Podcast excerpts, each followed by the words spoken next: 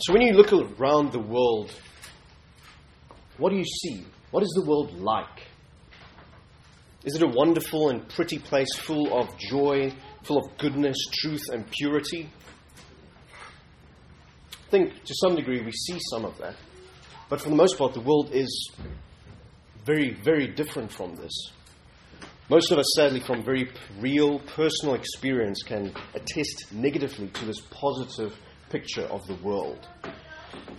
There's something clearly very wrong with the way that things are.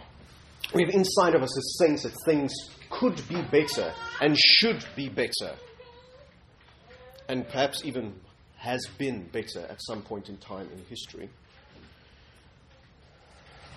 We think of sex trafficking and the millions of young girls that are trapped in the industry. We think of the homeless and jobless and incredible poverty that many live in. We think of all the manners of injustice and suffering that echoes of a bigger problem underlying all of it. The world is enslaved to things like personal ambition, greed, lust, and selfish desires. The world is, enslaved to sin and estranged to God. That is the problem. And I'm not talking about some abstract notion of the world, some entity, the world that we're talking about. I'm talking about each and every one of us, you and me. All of us on our own are trapped in sin, helplessly so. And for who are we to look to? We can't look to one another because we're all in the same boat. All of us are equally trapped in sin. We commit ourselves over and over again to depravity, we don't want to seek anything better. That's the state of the world. But there is hope. And not in each of us, not in ourselves, or in the betterment of humanity, on some other sort of remedy, but the, the, the remedies outside of this world, unstained by the darkness. This remedy is someone who stepped in, in his purity, into this darkness to shed light. This someone is Jesus Christ, and he has made a way to freedom. So before we look at the passage today, let's open in prayer. O most gracious Heavenly Father, we come to you only by the name of Jesus Christ. Lord, acknowledge our utter dependence on you. We know that we have on our own no ability to see you or desire to know you. So pray that you'd be working our hearts this morning to show us your word, to show us your truth. Pray that I would speak clearly and that I would not be distracting, um, and I'd be faithful to your scriptures this morning, this evening. May you be glorified. In Christ's name. Amen. So turn with me, if you will, to Mark chapter 10, verse 45. Mark chapter 10, verse 45. Now, Jesus' disciples were just talking to him about basically selfish ambition. They had asked, given him a request, like, hey, can we sit in your right hand and left hand in the eternal kingdom? And Jesus' first response is just, don't know what you're asking, which is completely true. they still had this expectation, in a sense, that Jesus was going to establish a earthly kingdom and rule, which was not at all what he was going for. But in the process, Jesus takes this opportunity to show them what real greatness is and who's actually doing the serving. Are the great ones doing are the ones that are receiving the service or the ones that are actually serving? So take a look at Mark chapter 10, verse 45. Here Christ sets himself as an example of service and says, For even the Son of Man came not to be served, but to serve, and to give his life as a ransom for many. Firstly, please notice how fundamentally different Christianity is from all other forms of religion and methods to get to God. There's no distant deity that, is, that, that has to be pleased and um, placated. We don't need to pamper this God in order to receive blessing from Him. It's not a symptom to maintain good standing before God based on how much good and bad we do. He accepts and rejects us, blesses or curses us based on the system. No, this is not what we see here. This is no means of finding God or some ethereal connection to the universe or oneself. All other religions present means by which mankind may work their way towards God by their own strength, by their own power, by following some form of system. But in the Bible, God presents something fundamentally different. He isn't giving us a map to get to Him, He comes to us Himself. And that's what we see here is the Son of Man came. He comes to serve. And He comes to provide us with a solution to our problem. He brings us the remedy from outside of ourselves. And when it comes to reaching God, we stand with empty hands, contributing nothing.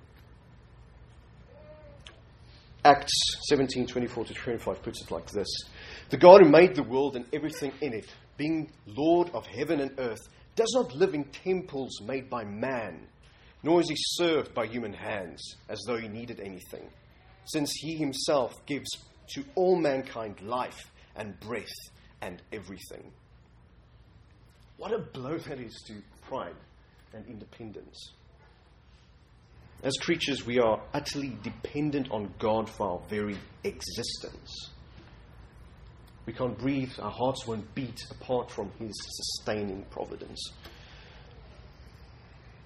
And as hopeless rebels enslaved to sin, we are even more so utterly dependent on God for salvation because we can't do anything about it on our own. We must lean in complete dependence on Him and His work. Jesus came to serve, which is even more astounding when you consider who He is, His identity. What did, what did Jesus call Himself in this passage? He called Himself the Son of Man. Now, I remember when I was a kid, this title always struck me as slightly odd the Son of Man. Okay, if you're a son, then you're going to be a son of man, obviously, because that's just the way things work. Your parents and human, that's generally how it works. And this title seems odd at first glance, but this was Jesus' favorite title for himself. And if you look back, this actually conveys his divinity and humanity in a way that you can't possibly quite fathom. It refers to a prophecy made by Daniel hundreds of years earlier in Daniel 7. We see the Son of Man receiving all power and authority. All peoples and nations and rulers are in subjection to him. His kingdom and dominion are everlasting, never fading, because of who he is. The Son of Man is God. Jesus Christ is God. And that's what we see Christ claiming for himself. In Colossians 1, verse 16, we see even further the extent of the Son of Man's power. Colossians 1:16 says this, "For by him all things were created, in heaven and on earth, visible and invisible, whether thrones or dominions or rulers or authorities. All things are created through him and for him." All things are created through him. The universe would not be here if Christ had not been the agent of its creation. Nothing would be here. Furthermore, we see that the things were created for him. That means that everything from the distant galaxies that we can barely see with the naked eye are millions and millions and billions of light years across to the heart that's beating in your chest right now all exist for the sake of the glory of Christ and for his good pleasure. All things were created for him. Everything. This is supreme preeminence and authority. This is the Son of Man. And the Son of Man came. The astonishing thing that he isn't this distant deity that just sits off and watches the world run and makes sure everything is okay after he created it. No, he came. And he comes to us a mere speck of dust that merits not its creator's visitation at all. He's sustaining the universe's existence, all the corners of it. And he comes to this earth. And he becomes man. The means of the making of heaven and earth stooped, condescended, and became man. This is why we call Jesus Christ the God man, because he's fully God and fully man at the same time, which is necessary for what he came to do here on earth. Namely, he came to die. Jesus Christ, the Son of Man, came to die as a ransom. The word ransom means a payment to release someone from some form of bondage. Um, so you can picture a slave belonging to an owner that will not let him go. So the slave can't do anything about it because he can't make money on his own. But someone else comes in and buys the slave from the owner on behalf of the slave. And so the slave procures freedom, but not by his own doing. The slave's freedom comes at another person's cost. So we see in this passage that Christ's death somehow ransoms and frees people from captivity. Christ makes a payment on behalf of people who cannot pay the price that is required of them. He becomes a substitute for helpless rebels. Liberation is obtained for these captives at the price of Christ's life. Which brings us to the question what do we need to be ransomed from? Listen to what Jesus said in John chapter 8, verse 34. Truly, truly, I say to you, everyone who practices sin is a slave to sin. Humanity, every single one of us is enslaved to sin. Notice he doesn't say sins. That is the individual offenses against God's authority and character, against his moral law. He says we are slaves to sin. That is a rebellious disposition towards God and His created order. Sin is not simply a failure to keep rules and to keep commandments, although that is part of it. It has to do with a corrupt nature. We are all by nature sinful and desire wickedness rather than goodness. Sin is a state of rebellion where we look at God and His promises and will for our lives and say, No, you are not king. You don't know what's best for me. You do not create me. I know what's best for me. I'm the one that sets the rules, sets the standards, and I will be the ruler of my own life. I decide what's best for me. I am my own king. This is our natural state. And out of this, we commit sins against God, out of this rebellious state. We sin because we are at heart rebels. We, we couldn't flick a switch and suddenly become good intentioned people, as much as many of us would want to go visit the self help section and have that be the route. But we can't do that. Our hearts are inclined, yea, even desire sin and hate God. Sins are thoughts or acts that are contrary to God's character and law. Sin is a state of rebellion that hates God's character and His law. But that's not all. That's not the end of the bad news. We're already in a really bad situation just by state of who we are by nature. But God is God of justice. And He cannot let this rebellion go unpunished.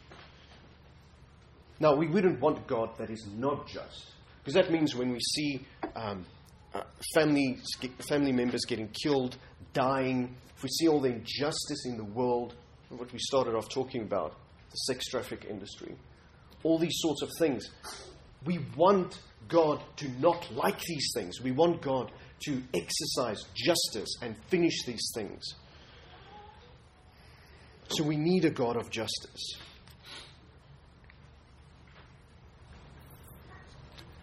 But we are ourselves objects of this justice and deserve punishment. By our sin, we have earned a particular punishment from the great judge of the world, particularly eternal death. That is, God's divine anger being justly and rightly poured out on us. We deserve to drink of the cup of the fury of the wrath of God for all eternity. Imagine, if you can, the creator of the cosmos, the one who holds the universe in the palm of his hand, and by simply willing it to exist, it continues existing. Imagine this being turning his face against you in anger, in punishment. This is what we deserve. This is the punishment that each and every one of us deserves. And this is the price that each of us must pay. We stand hopelessly condemned for our wickedness before a perfectly pure and sinless God. And we cannot earn our way back to Him. It's not about points. We hate Him. The standard is perfection, and we rebelled against the perfection and in the perfect order that we were created. We are hopelessly captives by our own doing. Hopeless. But if we go back to our passage, the Son of Man came. There's our hope. There's our, our promise of something good. The Son of Man came not to be served, but to serve and to give his life as a ransom for many. This is the good news. Christ came to free the captives. Christ came to pay our ransom and to ransom sinners from the punishment that we deserve. He did, this by living a perfect life that we couldn't have, by perfectly obeying God's commandments and following Him in everything in heart, in mind, in what He did, what He said. And then he bore the punishment that we deserved and paid the penalty that we should have paid on our behalf. He died in our place. He died to bring us eternal life.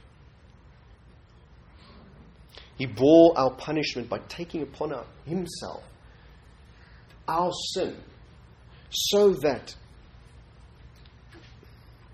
his Father, the maker of the universe, turns his face against Christ and punishes him and pours out the terrible punishment that we deserved. So when the Father looks upon Christians, he sees not their sinfulness and failures. He sees Christ's righteousness and perfect, spotless obedience. That identity has been given to those who have believed in Christ. Christ substituted his righteousness for our unrighteousness, and the price has been paid in full. Christ has paid our ransom. This is why Christians celebrate Good Friday. It, because one day, 2,000 years ago, Christ paid our ransom by his death on the cross. And then on Easter Sunday, rose again in victory over sin and in victory over death. That's what we celebrate. If you are here and you know yourself not to be a Christian, simply by, you simply go by the tag of Christian because that's the culture you're raised in, that's what your family calls themselves, you must turn away from your sins because simply a name, calling yourself a Christian, is not what saves you. You must believe in the message of Christ and turn away from your sins. Friends, we were created to be in a perfect relationship with our Creator. Nothing in this earth is able to perfectly satisfy us like that. Furthermore, there's no earthly achievement or fulfillment that will quench the reality of our state before God as sinners. We may live long lives and build careers that make Bill Gates look like a cobbler. We may live long lives and earn the respect of our peers and elders. We may live long lives and ascend to places of great honor, sit at the right hand of the rulers of the world, and then die, leaving a great legacy behind us. But, friends, the reality is this we shall all one day die. And when we do, we will either be sinners captive to sin and bound for eternal punishment, or saints ransomed from sin and adorned with the righteousness of Christ. Those are the only two things. So do not leave this idly for some other time. The time is now, eternity is at stake. There's no more pressing matter that you must address. This is the matter of greatest importance. Turn from your sin towards Christ and his ransom for sinners and believe. Christians, brothers and sisters, what a tremendous assurance of life and forgiveness we have in Christ. We know we shall still sin because we are not perfect by any means. We're in the process of being perfected. For we still battle against our sinful flesh. And as we wage war against our sin in pursuit of holiness, we will stumble and sometimes fall into our old rebellious ways. My tendency is to heap such great shame and guilt upon myself um, that the last thing I want to do is go to God in prayer. I just sit there in my shame after having failed, as if my salvation was conditional on my performance. But, brothers and sisters, this is not so. After we've given into temptation, the very thing we need most is to run to the cross, run to the Father in prayer, knowing that He will not disown us. That is what Christ has done for us. He's given us assurance of pardon before the Father, assurance that transcends all things.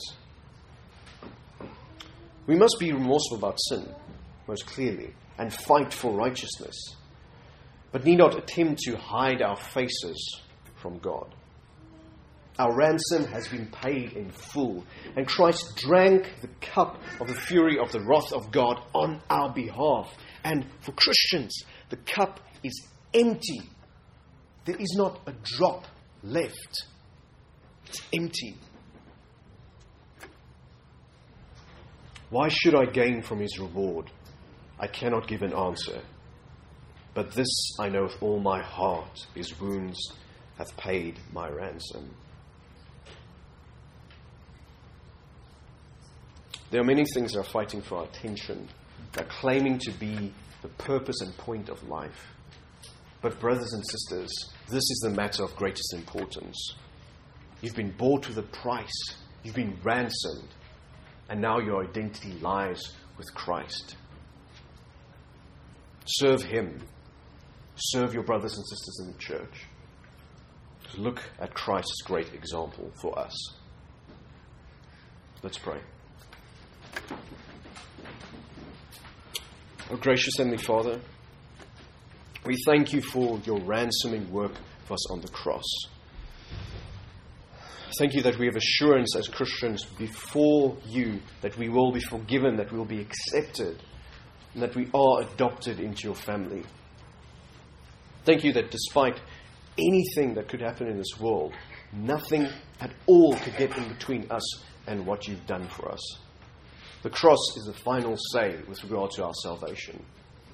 I pray that you'd be working in our hearts, that you'd convict us of our um, fallenness, of our desires for the things of this world. I pray for those of us that are not yet Christians that you would change our hearts. And we no longer want the things of the world, but that want you. And that you'd show your gospel to us and that we'd be saved. So I pray that you'd be glorified for the rest of this evening, for the rest of this week as we think upon the great gospel and Christ's work on the cross on our behalf. Pray of this in Christ's precious name. Amen.